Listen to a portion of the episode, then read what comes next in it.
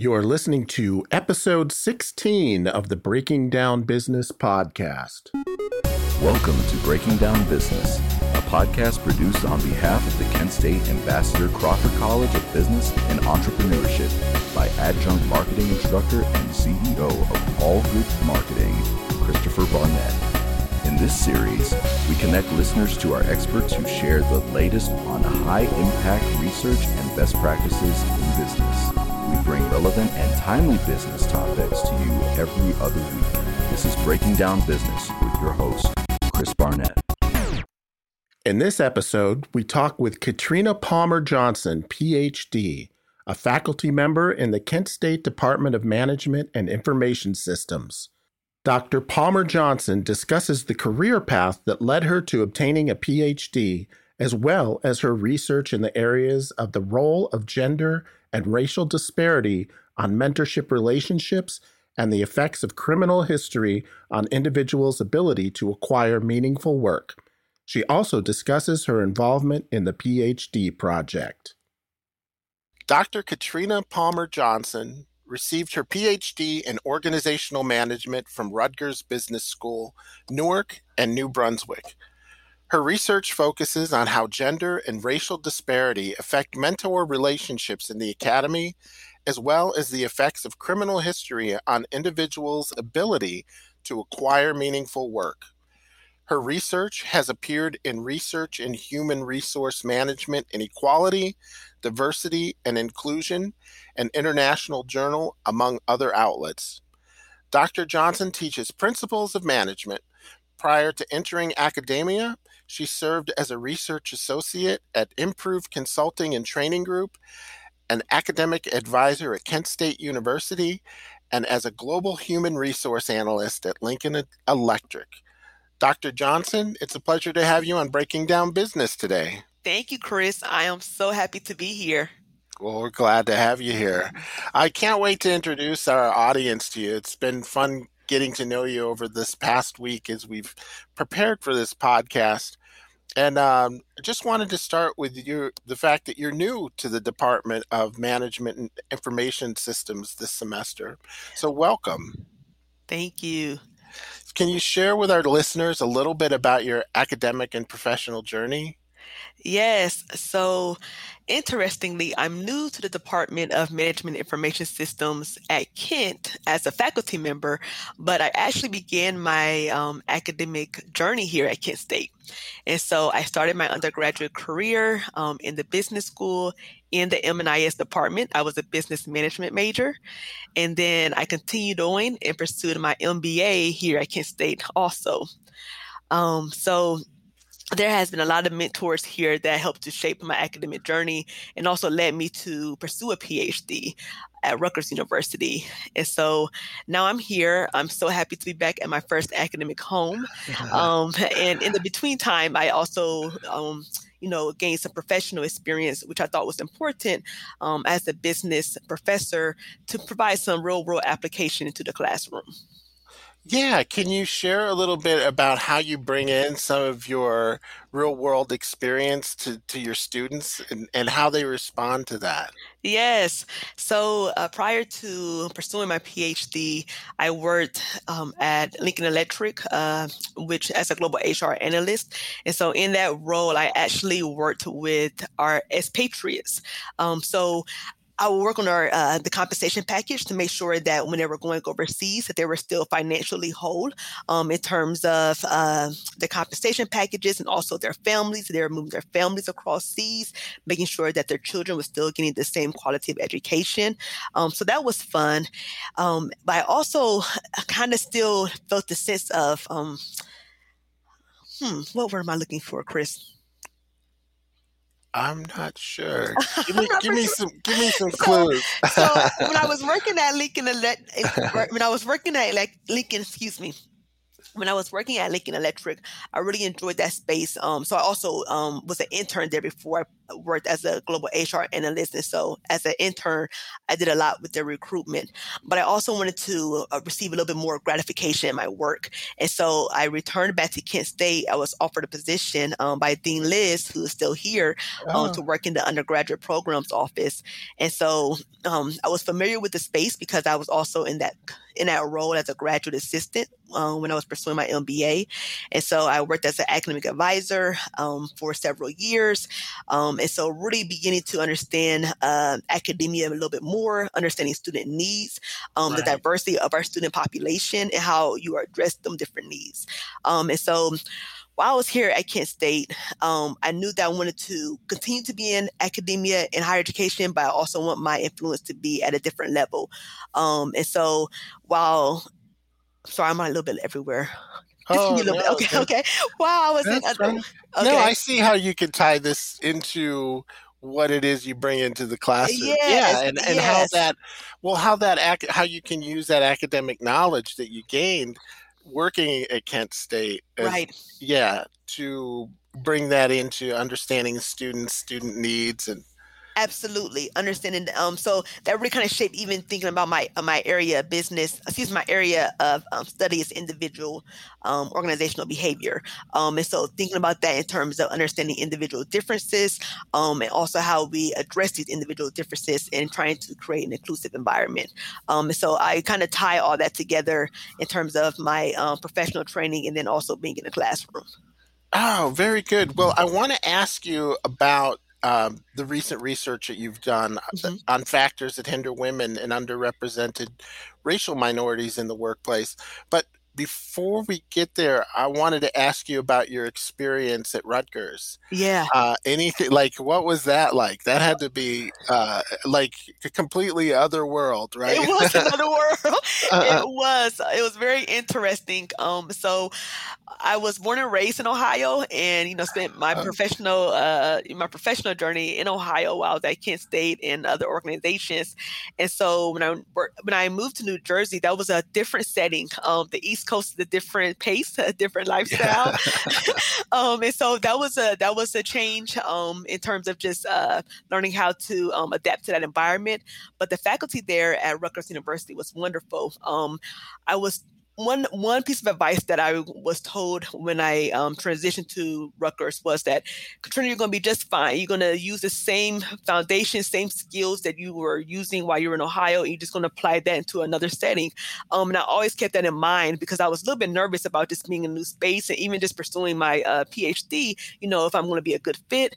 Um, and so I I felt that I made my mark at Rutgers. Um, I made some wonderful connections. Um, and I'm I'm happy to be an alum now. yeah. Oh, yes. that's good. And then you brought it back back home. Back yes, brought Kent. it back home. Yes. Nice. Matt, can I ask? I don't know. Are you from the Kent area? You said born and raised in Ohio. Are yes. You? So I was born um, and raised actually well, in Columbus. Um, okay. And, but my family um, is from Akron, Ohio. Nice. And so um, when I decided to pursue uh, I'm a first generation college student, and oh. so when I decided to, uh, you know, go the college route, it was really um, a good fit in terms of being away from my immediate family in Columbus, but also having resources in the Northeast Ohio area when I came to Kent State. And yeah. so, yeah, so I still had my uncles and my cousins. if anything, if, if, I needed any resources or just needed some support, so that, so that was a great transition for me. Well, it's great to have family here, but I, I bet that they missed you while you were in New Jersey. Yeah, yeah. we're so happy to be back home. Um, yeah. Our family is happy to have us home, and yeah, it's it's it's it's great to be back here. Very cool. Mm-hmm. Well, now I'm excited to get into your research and the research. Uh, specifically first on the factors that hinder women and underrepresented racial minorities in the workplace. Can you tell our listeners about that? Yes. So there's many factors um, that hinders women and underrepresented racial minorities in the workplace. Um, and so when we think about how do we access these opportunities, um, a lot of not a lot of interventions, but um, a well-noted intervention is mentorship and sponsorship. Um, and so my research specifically speaks on how we can use mentorship and sponsorship to uh, help to um, advance women and underrepresented racial minorities in the workplace, um, and also how mentorship and sponsorship differ based upon um, cross gender and cross race relationships. Okay. Mm-hmm. And then how how does this then apply to uh, to business? You know, you're in the- yeah. So yeah, so when we think about this um, in terms of a business context and organizations, you know, many organizations um, may institute like formalized mentoring programs. Um, and while they can be beneficial, what uh, research has shown is that it's really the informal relationships that helps to advance uh, women underrepresented racial minorities because it's more of an organic relationship. Um, you're able to kind of relate to one another um, and kind of have these organic developments. Um, so while formal relationships are good, um, we need to think about how they can transition into this informal capacity. And so also when we think about mentors and sponsors mentors is more so providing advice. Um, and so they're providing advice in terms of how to go about um, navigating your career socializing you into a new workspace. But sponsors are really the one who are going to publicly advocate for an individual um, when the door is closed. Um, and so what women and underrepresented racial minorities really need are sponsors. And in in the context of mentorship, mentors can become sponsors. But my so my research really dives into when is it likely for a mentor to act in, act in this sponsorship capacity because that is what we need when we think about advancement opportunities. Right. Okay. And then that's something that can be provided then as part of the um, employee relations or the employee um, um, evolving an employee within the organization. Exactly. So when we think about uh, mentors advancing to a sponsorship relationship, you know, are they providing women and underrepresented racial minorities with the visible uh, opportunities? Are there challenging development opportunities?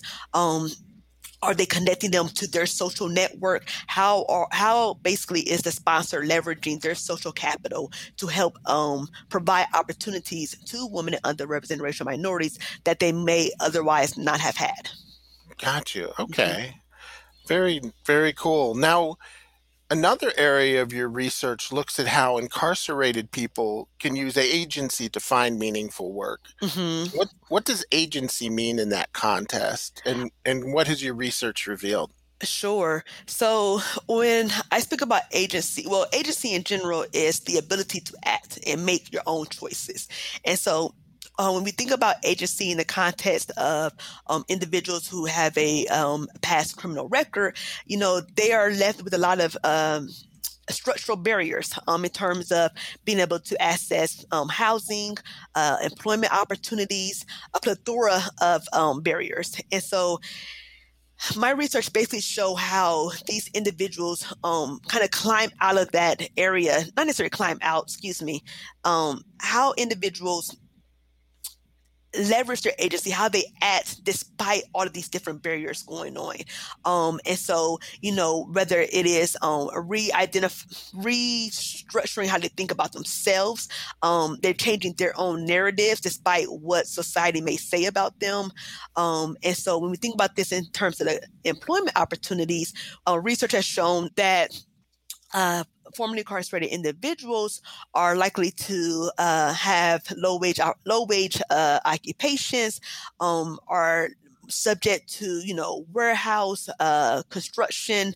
Um, possibly food industry jobs and so there are very limited opportunities in terms of their growth um, in terms of a, a, career a career placement. And so my research basically shows how men and women show resiliency through this process um, and able to create opportunities for themselves despite these different barriers. Um, so more specifically with a research study that was recently published with my co-author dr nicole jones young at franklin marshall we basically looked at how um, higher education helps to leverage um, individuals uh, their the way they think about uh, career opportunities and how they approach career opportunities based upon having a higher education. Nice. All right. Now there were some areas of uh, of skill sets, mm-hmm. I think, uh, and and things that they could do, like um, uh, transferable skills, practice articulating criminal history, and, and those areas. Can you speak a little bit about what those are and what they mean in your research? Yes. So, with this particular study, this article um, is entitled Degrees of Incarceration Navigating Employment Barriers. Um, and so, in this study, we basically looked at um, some of the transferable skills that individuals gained from um, going to college. Um, so, they basically obtained their associate's degree while they were inside. And then, once they were released, they continued on their um, their educational journey to pursue a four-year bachelor degree. Um, and even some individuals even obtained a master's and are now pursuing a PhD. Wow. And so, um, our studies showed that um, individuals were very confident in terms of being able to tell their story. And so, a lot of times, when it comes to rebuilding your criminal record, um, while some can say that it's a concealable um, stigma, um, so that means that formerly incarcerated individuals, you know, may decide to disclose or not to disclose. Having this college experience allowed them to gain experience and being able to disclose their criminal record with confidence, um, be able to sh- tell their story, um, and also tell their story in terms of how they're moving into a new space. Um, and then also it allowed them to gain um, of course, employment experiences um, by networking with their professors, uh, networking with their colleagues. Um, so these are some of the transferable skills from just uh, being in student organizations um, and also like, uh, what is that called? Um, work study programs and things along that lines. Other individuals even gain confidence in pursuing careers that they otherwise would not have pursued if they um, was not in this space. So, for example, we had individuals who were in business, like pursuing accounting. We had individuals who were um, thinking about pursuing their law degree, um, and other individuals who were in IT. And so, just the confidence to enter spaces that they traditionally have been excluded from. Right. Mm-hmm. Well, that's wonderful research. Wonderful, and it can be applied in in wonderful ways. Yes. you yes. know. So in episode 15, I spoke with Dr. Ryan Ballestero a mm-hmm. little about the PhD project, and that's an organization that you are also involved in. Can you tell us a little bit about the PhD project and how you're involved?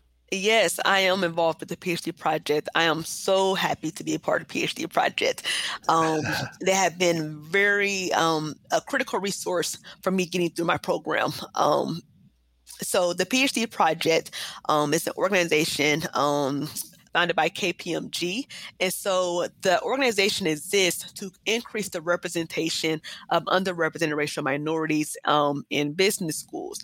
And so by doing that, we're also increasing representation um, when we think about uh, in the business industries also. So when I say underrepresented racial minorities, I should have said this earlier when I was speaking about my research. I'm speaking about um, Blacks, Latinx, um, and Native Americans and so, uh, basically the organization has a very very well suited structure. It's been around for more than 25 years um, now but they have single-handedly increased the representation of faculty members in business schools in all disciplines. Um, and so while i was in a, while i was pursuing my phd um, for example there were like phd project faculty members um, so there were faculty members there were also doctoral students um, and so at every stage I had a resource and someone that I can lean on if I ever had any challenges. Nice. They help to sponsor us when we go to our annual conference called the Academy of Management. And so we don't have to worry about, you know, um, sometimes uh, attending conferences can be a very costly endeavor, especially as a grad student. Um, and so they really made sure that we had the resources to attend this conference because it's the largest conference in our field. Um, and so being able to make them connections. And while we're at that conference, um, we have what is called um, another conference embedded in that that starts prior to the large conference. Um, and our organization is called MDSA, um, Minority Doctoral Student Association. And basically, it allows us every year to it's like a boot camp basically. And every year we're understanding, okay, you're going into year two. This is what you should be expecting. Preparing for comps, um, understanding how to craft your research, um, what audience, who are you trying to be in conversation with? Um, year three, oh, nice. okay, you're working on your dissertation. This is what you need to know about your dissertation. so year four, job market. This is how you um, craft your job market packet. And so it's so instrumental in making sure that you have all the tools at each stage of the program. And right. then beyond that, now as a faculty member, um, you know, we're giving back um, to the doctoral students, but we also have our own um, community of management faculty of color where we're still leaning on each other and providing support. So if anyone's listening to this podcast right now, I would love to, um, you know, um, encourage anyone who may be interested or who may be able to refer a student that they know who may be interested in pursuing the PhD and it doesn't matter if you're an undergraduate student or even a professional. We have individuals at all stages who are who enter academia, you know, their second, third career. Um, and so every November they have an annual conference that basically um, provides an overview of what it means to pursue a PhD. Um, and it's literally like a two three day boot camp, and after you leave, you will know exactly um, for sure if a PhD is a route for you. Oh, nice. Oh, how helpful is that? That's so nice. Wonderful. Well, you said, and now you are faculty, mm-hmm. and they're still continuing to to encourage you in, in what you're doing now. Yes. So, what kind of exciting things are you doing now as faculty? We talked about your research, your wonderful yes. research, and the organizations you support. Yes. Um, let's talk about your faculty work in the Department of Management and Information Systems. Yes. So, uh, of course, in addition to um, keeping up with my research demand, um, I'm also teaching the Principles of Management course. And so I teach um, two sections of that course. Um, and so it's been a, a great experience so far. Um, right now, I'm teaching online and asynchronous, but in the spring semester, I look forward to teaching one of my sessions in person.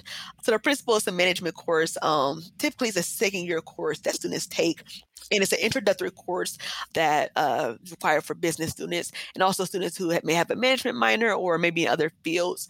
And it's a pipeline course for the management majors. Um, and so hopefully I'm helping to shape students' interest in pursuing a management major um, here in the College of Business or even a management minor.